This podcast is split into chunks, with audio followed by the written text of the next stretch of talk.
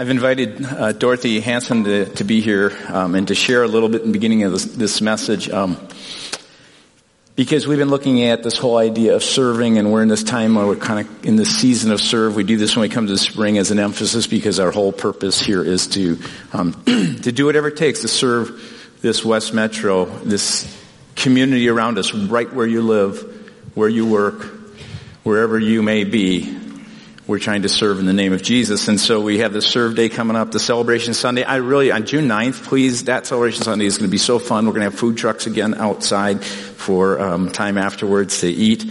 And, and then that Serve 5K, which comes later. It's a run walk. Love for you to be a part of that. But I asked Dorothy to come and, and I knew a little bit about what had been happening in your life. We talked a little bit around this, but um, you had sent to me when I, I, I said, would you come and share a little bit how God has been at work?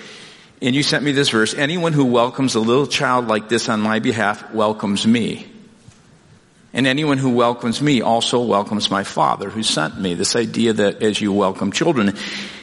And then you wrote, imagine welcoming the God of the universe into uh, your living room every first Friday of the month, which is what you get an opportunity to do. So why don't you tell us about what this first Friday of the month is, which you have now called First Friday Friends. How did this start? What's this all about?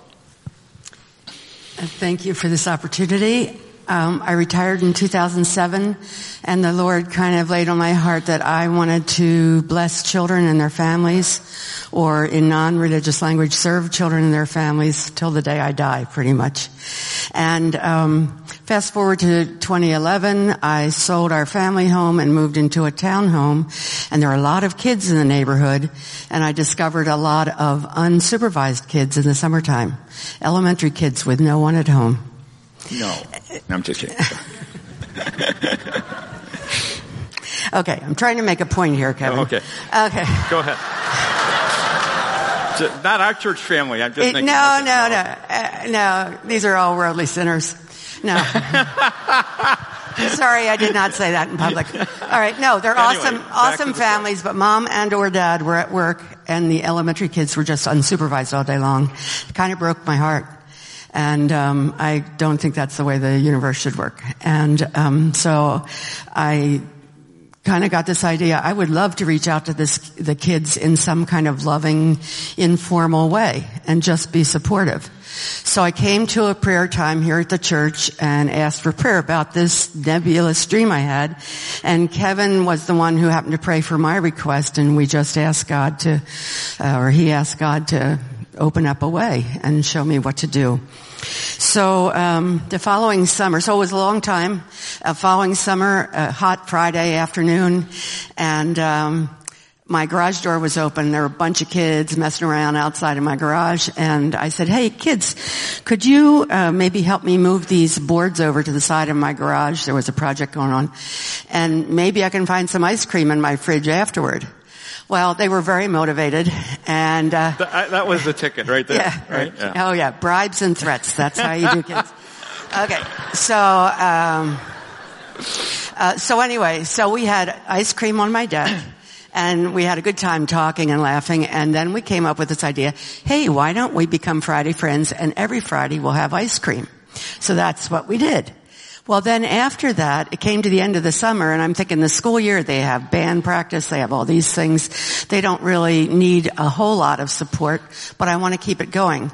So we decided to go with First Friday Friends mm-hmm. and that's how Houston, we had liftoff. So Tell us a little bit of what's happened during that time. I love what you said. I wanted to reach out to the neighborhood kids in a loving and informal way. And I remember praying for you back then. And it took time. God, mm-hmm. when we have mm-hmm. dreams for God, we kind of think, well, we got this dream. He's going to do it right away. It took time. Mm-hmm. But in that process, you started doing those first Fridays. What are some of the ways that you saw God work? Okay. In my own life, three ways. There are times when I have no energy and I think, what am I doing? Why am I doing this? And uh, seriously. And, um, and then when the doorbell rings at five, God gives me energy. I have so much joy and so much fun with the kids and we have a great time. The other way God has helped me is every time but one, He has provided helpers for me. Uh, somebody that will bring a craft or, or planting plants or whatever. And then finally, a friend of mine, children are not her jam. She said to me, big time. She said, I want to give you money because I want, I'm so appreciative that you're trying to provide a safe place for children in your neighborhood.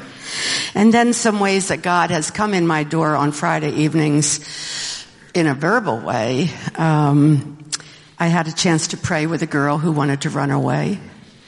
Um, we now say grace before meals. We didn't when I started because I was shy. I hadn't built this as a religious thing, but I thought, you know, this is my home. I pray before we eat.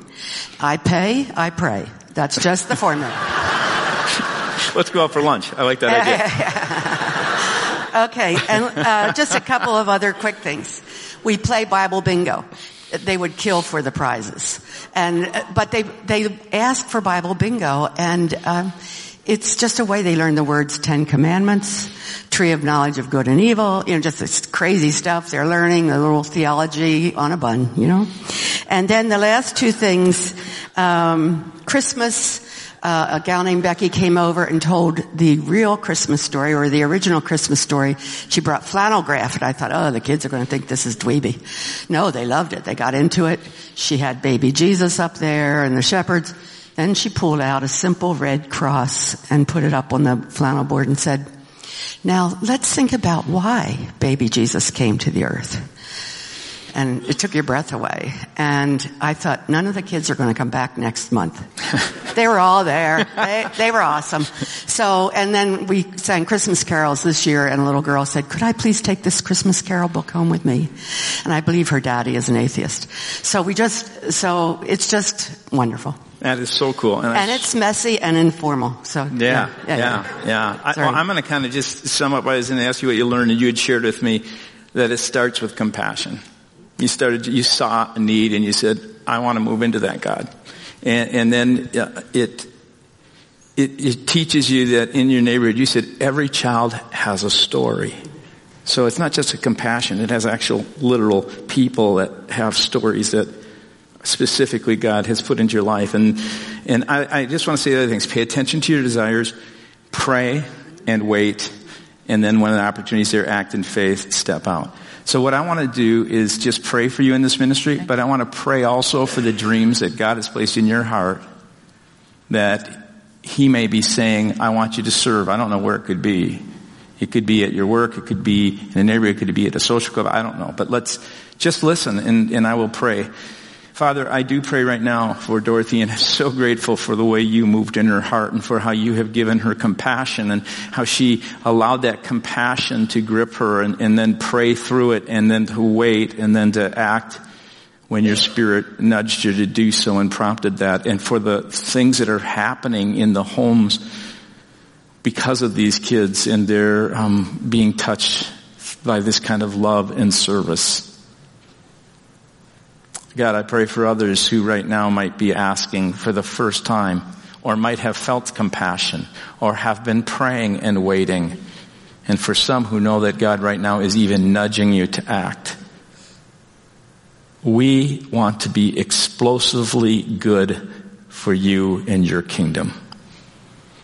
We pray that you would move. We thank you for the, what you're doing for Dorothy. We pray your protection on her and for your provision and for your presence as she ministers in her neighborhood. We thank you in Christ's name. Amen. Thanks, Dorothy. Thank yeah.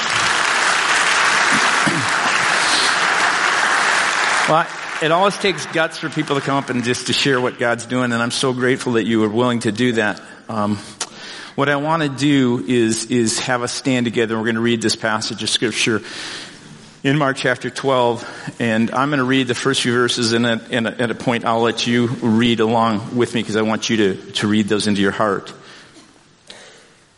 So listen as you would. Now a certain religious scholar overheard them debating and when Jesus saw how beautifully Jesus had answered all their questions, and that was happening right before his death, they were coming with one attack after another. This one was not an attack. This was someone I think was asking from his heart. He posed one of his own and asked him, teacher, which commandment is the greatest of all? And Jesus answered him, the most important of all commandments is this, Hear, O Israel, the Lord our God, the Lord is one. Now I want you to read these two verses with me. Let's read it together. You are to love the Lord your God with every passion of your heart, with all the energy of your being, with every thought that is within you, with all your strength. This is the great and supreme commandment. And the second is this. You must love your neighbor in the same way you love yourself. You will never find a greater commandment than these. The religious scholar replied, Yes, that's true, teacher. You have spoke beautifully when you said that God is one and there is no one else beside him. And there's something more important to God and there's nothing uh, uh, more important to God in the sense in all the sacrifices and burnt offerings. It's the commandment to constantly love God with every passion of your heart, with every thought, and with all your strength, and to love your neighbor in the same way as you have loved yourself. And when Jesus noticed how thoughtfully and sincerely the man had answered, he said to him, You're not far from the reality of God's kingdom realm. He was basically saying, You are just one step away. You're at the entrance. And after that, no one dared to question him again. Lord, take these words, and help us to understand you in it. In Christ's name, amen. You may be seated. Thanks. I have to give some credit to my Tuesday morning guys group. There's a, uh, I meet with a couple of different groups, but this group is, um, we're already at Mark 12. I have another group. We're still back at Mark 3. It's the remedial group. I guess it's back there, but, um, the reality is there's a couple guys, specifically Jake Eklund and Davis Moline. I shout out to you guys because we, we entertain this question and ask this question so they help write this message. So I just want to be really upfront with the fact that I'm grateful. I'm so grateful for small groups. It's one of the core values of our church is to be in community with people, whether it's a large or small group where you are actually growing in God's Word and growing in relationship with others. I think the relationships that you have that I found in my life, I've been in a number of them, are those ones that you're in groups with. They seem to be the people who care and share. That's the church. Because those people come around you and love you and support you. Well, anyway, Jesus says something very important, and I just want to look at this message and just kind of take a few moments to get back to the basics, because every once in a while we just need to do the fundamentals. We need to go back to what's really important. We're talking about serving right where you are.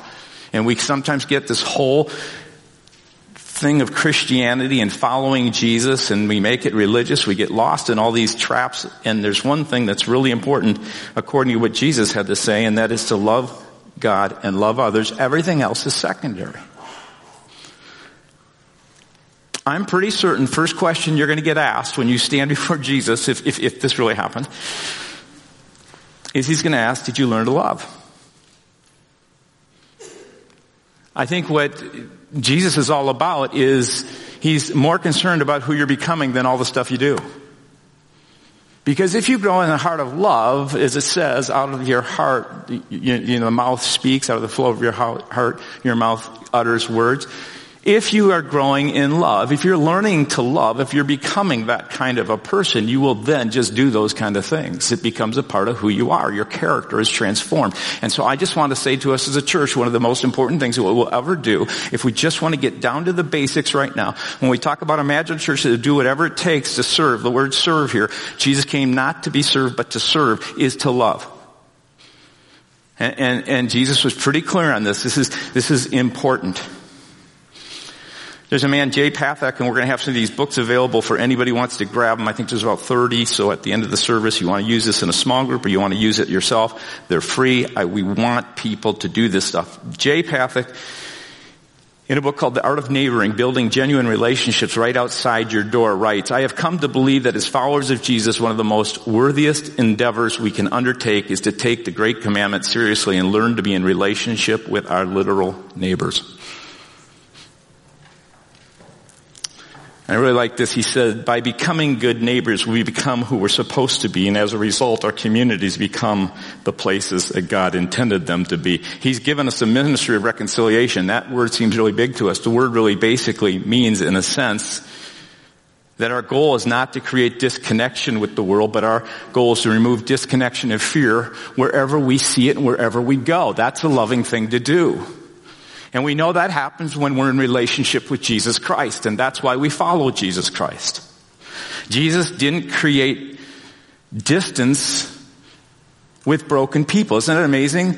He saw disconnection, he saw fear, and he stepped in to broken people. We're broken people. We just, if we could all just come clear, I, every once in a while say this, just look around, would you look around at people?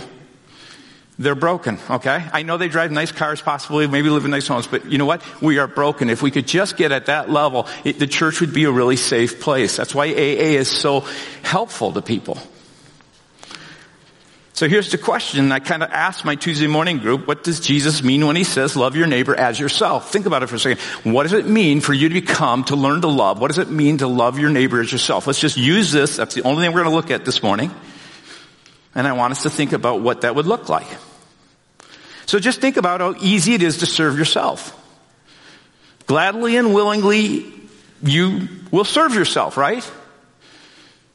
When you have a need, so your stomach starts to rumble. Right now it's starting to rumble. You, some of you are disciplined enough not to walk out, right?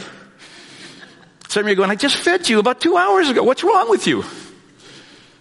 Oh, I'm not going to feed you. We gladly and willingly, when we're hungry, serve ourselves. The other week I was out walking with some friends and we were walking and praying out through here and I wore some new shoes. I didn't wear socks. And I ended up on both heels, especially this one, getting, you know how you rub a sore on your foot? And so I took my shoes off and I walked in my bare feet and then I, my feet were sore. Anyway, long story short, my feet are going, what in the world are you doing to us? Well, here's the truth. When I, um, the next few days, and I was putting on shoes, I didn't go, well, it's stupid feet. Why didn't you just, you know, my, my response was to gladly and willingly go ahead, get band-aids and tape it all up and make sure that it was okay. I felt the need, I saw the need, and I responded to the need gladly and willingly. That's the kind of servants. That's what it looks like when we talk about love. When, when you see a need, and I'm not, you know, some of you, in, in, like if you're an Enneagram 2, you know, everything is about serving others and you don't serve yourself or even know what your own needs are. I'm not talking about you. You're in good shape. Don't do this.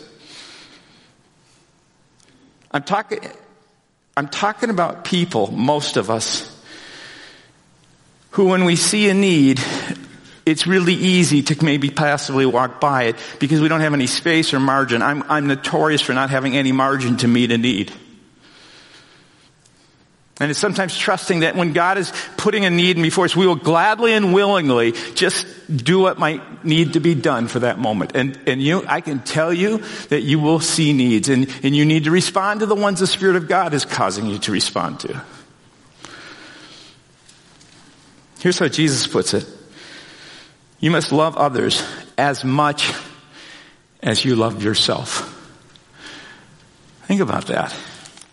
You must love others as much as you love yourself. Gladly and willingly serving others. That's how you do it. Just imagine what your marriage would be like if you did that. If, if you just gladly and willingly saw the need of your spouse and you just were, whoa, I can do that. Gladly. Willingly.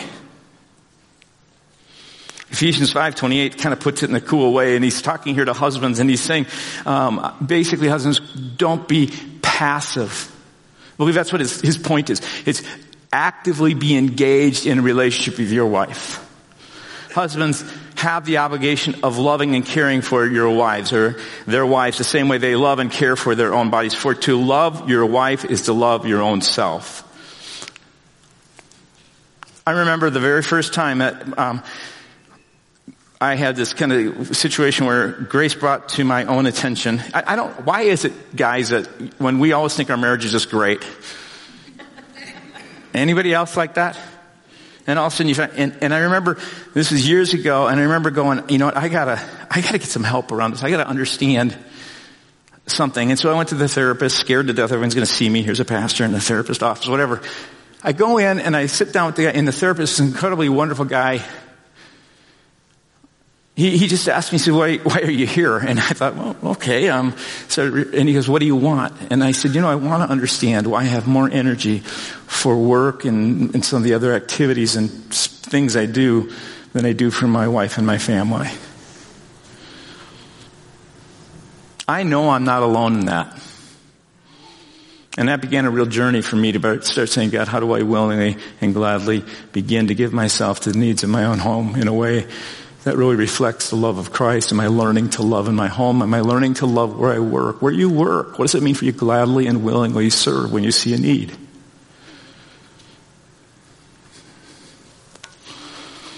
Colossians says this, put your heart and soul into every activity you do. He's talking to people, he's really talking to slaves in that day, as though you are doing it for the Lord himself and not merely for others. serve as if you are actually serving the Lord. What does it look like for you to serve? And then there's another way I think we're called to serve, and it comes in this passage. It's gratefully and sacrificially serve others. Gratefully and sacrificially serve others. Some of you don't serve Jesus and serve even others in a way where it's really out of a gratefulness, and, and, and that gratefulness is what produces sacrifice. Most of us, we hear the word sacrifice, go, oh shoot, I don't want to do that. Because usually out of duty or fear, that's how we end up doing our sacrifice. And that's not the way that, that Jesus seems to intend this here. In fact, this guy gets it because at one point he goes, I really see how important this is. This is more important than the burnt offerings and all the sacrifices. He was basically saying in our terms, I see all the religious stuff we do is, is kind of important, but if I don't have a heart of love, then it's really not really making a difference. And, and, and so this grateful and sacrificial service is, is, is critically important.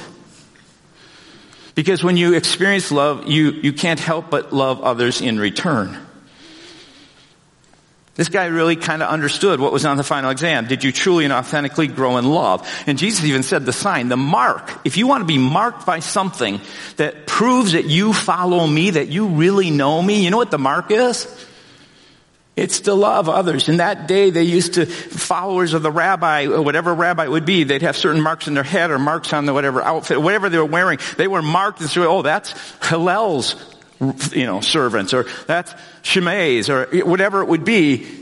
Well, they were saying, well, what's our mark, Jesus? And Jesus said, it's really simple. It's the mark of your heart. Your heart has been transformed because you've been experiencing the love that comes from God, that you experienced through me as Jesus the Savior. And because you experience that, it has transformed your life, and that transformation moves out in gratefulness and in sacrifice. No longer is it this idea that I'm giving because I'm trying to get my boxes checked so that God someday goes, wow, you did that, that, that, that. It's not about, you don't serve others sacrificially with a grateful heart because you're trying to prove to God how much you love. That you're, that you're in love with Him. You do it because you have been transformed by His love, and you see it in very practical ways. One of the things people don't realize here or know is that within our church, um, we have some areas of ministry that uh, that has been kind of cool. Um, so, for instance, one of them is we have a group of people who have, um, as couples, have had difficulty giving birth or getting pregnant and, and, experiencing that. And so every once in a while, it, it, seems like every, like four, six months somewhere in there, we pray for another couple or we pray for, uh, sometimes it's just the wife that comes in, but we pray for them. And, and God, it's amazing how often God has answered that prayer. I, I will say it's short of miraculous. And, and what's so amazing about that is, is that kind of thing happens so often when we have another time, people who have been prayed for kind of go, I'd like to be a part of that prayer. They're not, they actually, they'll change their day or their work schedule or they'll do what they do because they want to show up because they have been touched by a love in a deep place of need and they go, man, I'll do whatever I can to serve because I'm so grateful for how my life has been touched. We're seeing God do some really neat things right now, and I'm not saying that we want to have more of these, but with, with, with, with Jack Amos and how God has, he had a stroke, major stroke, and we're seeing how God is doing restoration. We keep praying for full recovery. We, we're going to move into and say, God, we want to see you keep working, and and the doctors are saying it's amazing. God's still doing it. And, and, and we had an opportunity with our church chairman, Bob, and, and, and how this heart situation and, and the prayer and God's working. Last Friday night, I ran to the hospital. Fred Dranch, who some of you know, I was given the message that, the surgeon had come out. He had started, they had started around 7.45 in the morning and it, and it was now 10 o'clock or so at night, had been given a call. They were still in the operating room because they were having trouble with the stitches attaching to a degraded part due to infection and stuff around a valve that he was replacing in his heart. And we came in and, and, a lot of people were praying and we came together and we prayed and about 15, 20 minutes later the surgeon comes out, thanks us for praying and says, it's stuck, it's working. Now, do you think people who experience that kind of just move of God and, and work of God, when God says, would you do this for me? They go, oh no way. When God touches your heart. And so that's what he's saying here. He looks at him, he goes, you, you're on the border of the kingdom. You get it. You understand. This is not about religious activity. This is not about proving your love to God through burnt offerings and sacrifices. This is simply about growing in a loving heart. And here's the key. You're one step away. You know what you need to do? What do you think he, he was calling him to do? He was calling to put his faith in Christ. You're, you're so close. But I want to tell you, you're not going to be able to do this on your own. The kind of love that comes out of a heart that's been touched in relationship with Jesus is shocking. It's not the kind of love that is natural. It is supernatural. And that kind of love cannot flow through you unless you are in that supernatural relationship with Jesus Christ. So I just want to appeal to some of you who are one step away. You're close. You get it. You understand it means to be a loving person. But for some reason, pride, or for some reason, your fear, I don't know what it is, but it holds you back from saying, Jesus, come into my heart right now. I just ask your forgiveness. I want to receive your love. And I want to give you an opportunity right now. And you know the Spirit of God speaking to you. And it doesn't have to be some big flashy thing. All you need to say is, Jesus, would you enter in my life, forgive me for my sin, and, and remove my pride, and let me begin to flow. Not that you haven't been loving before, but this kind of love is the only kind of love that moves in, that removes your sin and your selfishness. Now, not immediately, but it begins to start to remove the things you thought were impossible to ever remove because you have the power of God flowing through you. And you begin to gratefully and sacrificially love. And then he talks about one other thing that I think is really, I think is a part of what he's saying. He says, humbly, in the ordinary, everyday ways, serve others.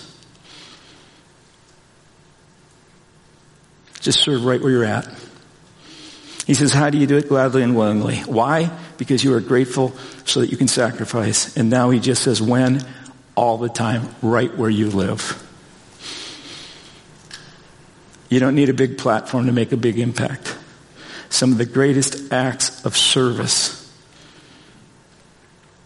that have probably touched your heart are not the big upfront impressive acts of service. They're probably the ones that no one sees.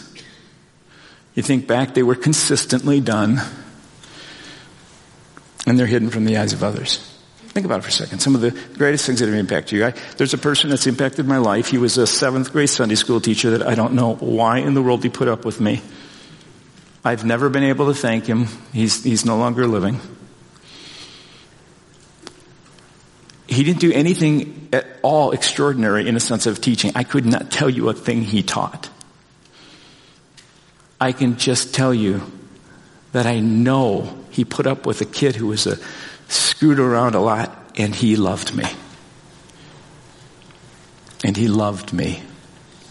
Every Sunday morning, I bet you Saturday night he was going, oh God, give me patience.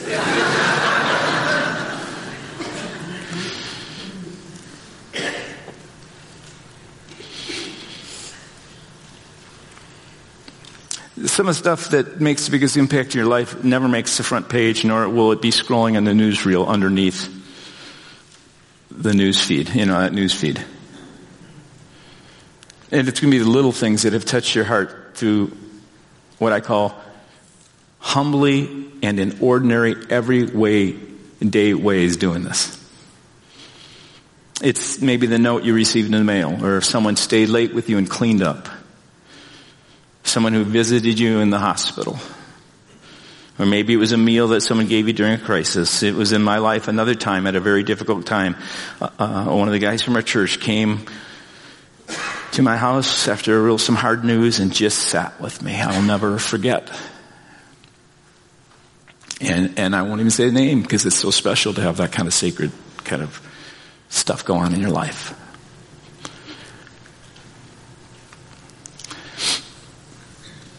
Jesus was really clear. Guys, everything else is secondary to learning this kind of love. And, and if you didn't hear the message last week, I encourage you, the kind of love that learns the difference between acceptance and approval, that, that, that moves away from sameness and moves into the place of being a safe kind of person so that no matter where they may be, I don't care if they're on the far right or the far left. I don't care if morally they're living in a way that you just don't really like at all. But you have the ability to love and to serve in humble, ordinary, everyday ways. They can get a touch of Jesus. I have to say that the Christian community is the worst. We sometimes come in here and we have to look a certain way. We have to make sure everybody thinks we're doing it just right. But the reality is, folks, what I want us to grow in and continue to grow in is that we are people with brokenness and we show up with brokenness. It is okay if you feel broken. You're going, I don't even know. I, have not, I, I've been in the church for years and I still don't experience God's love. I want to tell you something. God loves you. And Jesus gave his life for you. Whatever sin, whatever you've done cannot keep you from this incredible love of God. And guess what? It shows up. This love of Jesus shows up humbly in ordinary ways every day in your life. I was thinking one of the things I wanted to do when I came this morning, someone had mentioned to me, and I thought it was right that we should really, as a church, just stop and pray for summer to come, right? There's a few you are really clapping because you're like me, you're solar powered. And, um, yeah. Where was I going with that? Oh yeah. I got a feeling you'll see the sun in the next few days. That is a gift that God loves you.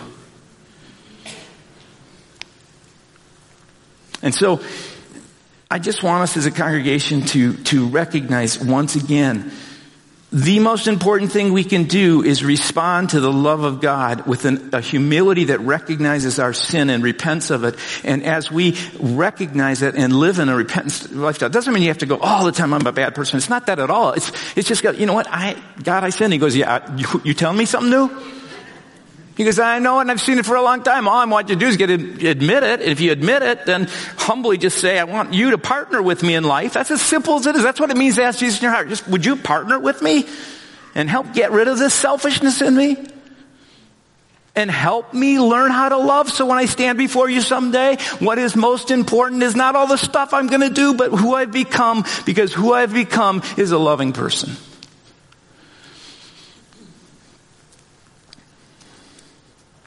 Love your neighbor as yourself.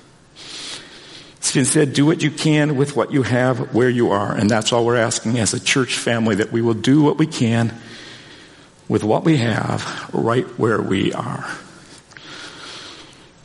And it's really quite easy. It requires only a willingness and a humility and a simple every morning as you step out of bed. Yes, God, I'm here to attend to the needs that you place before me in this day. I will willingly and gladly serve. I will gratefully and sacrificially serve, and I'm going to do this in humble and ordinary ways all throughout this day. That's the follower of Jesus. I think we're going to be amazed someday when the value system of our world is turned upside down and we find that the smallest and least noticed acts of service have become and have the greatest impact. When we begin to see the least is the greatest and the first does become last and the humble servant does become the most admired, well known, and most remembered.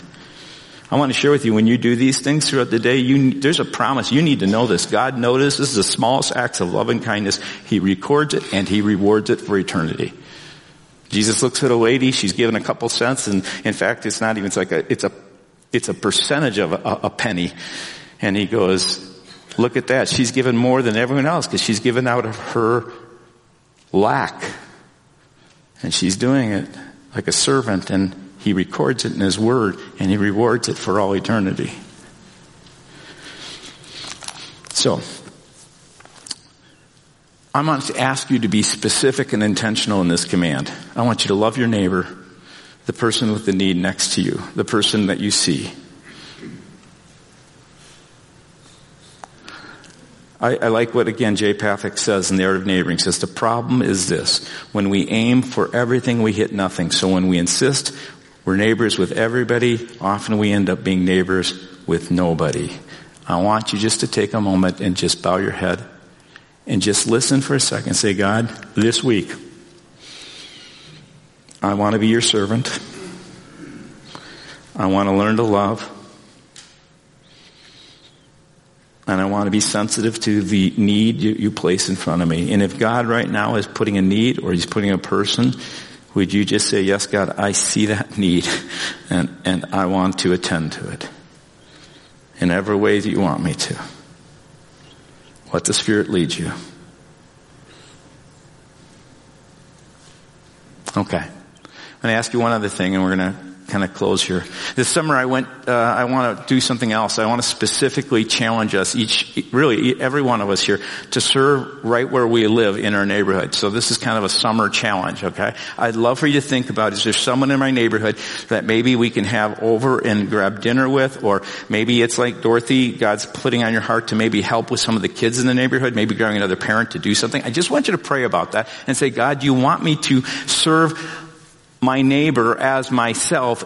And are you going to ask me to do my literal neighbor? I want us to think about literal neighbor. And I want you to watch this video. I'm going to ask Sarah to come and then we're going to uh, kind of close the service and the team, the worship team would come. And, and I asked Sarah, who is our kids ministry pastor, to maybe share some ideas and uh, just take a moment and tell us how we could actually do this as neighbors and, and then we'll close. Oh, sorry, you need a mic. Just yeah, just yell, would you? Yeah. What do you think? sure, sure. Well, because we we truly believe that there are ways to serve right where you are, uh, we've created a really simple template for you to see, uh, for something for you to use and adapt. That's really really simple, and it involves two steps. The first step is inviting your neighbors and their families over for food. So whether that's a barbecue, a potluck, dessert Whatever that looks like, that's the first step. The second step is to take that time to not only connect over food, but to meet a need by doing a service project. And if you're familiar with IOCP or Interfaith Outreach in our uh, neighborhood, they do a lot of really great stuff. And they've created a list of service projects that are really, really simple for you guys to do. Uh, things like packing snack packs for their summer programs that they have for the kids, or uh, putting together laundry detergent packs uh, in small sizes that are easy for people to pick up who can't afford to buy laundry detergent. So there's a variety of different uh, service projects that they've given us. And in addition to that, we've also created, and I have them here. Okay, you have it right there. There you go. Uh, we've created invites. So these are basic invites that say neighborhood night out on them. And on the back, there's a bunch of blanks for you to put all the details of your specific event that you want to do. Those are going to be out in the lobby, that and the actual service project sheet that you can grab. And if you have any questions, I'm happy to answer those too. But we really encourage anyone. It doesn't just have to be young families. Anyone in this room, whether you're single or you're married or you have a big, huge family, you can invite a couple people, a whole block, whatever you want to do, we just really encourage you to take the time to serve right where you are. Thank you, Sarah. This is not some legalistic thing. We're just giving you ideas. Go to the back in the in the uh, lobby. There's a place to have this stuff if you'd like to be a part of it. There's also books. Um, these Art of Neighboring books. We have a number of them back there. They're free. You can take them, um, and and please feel free to do that.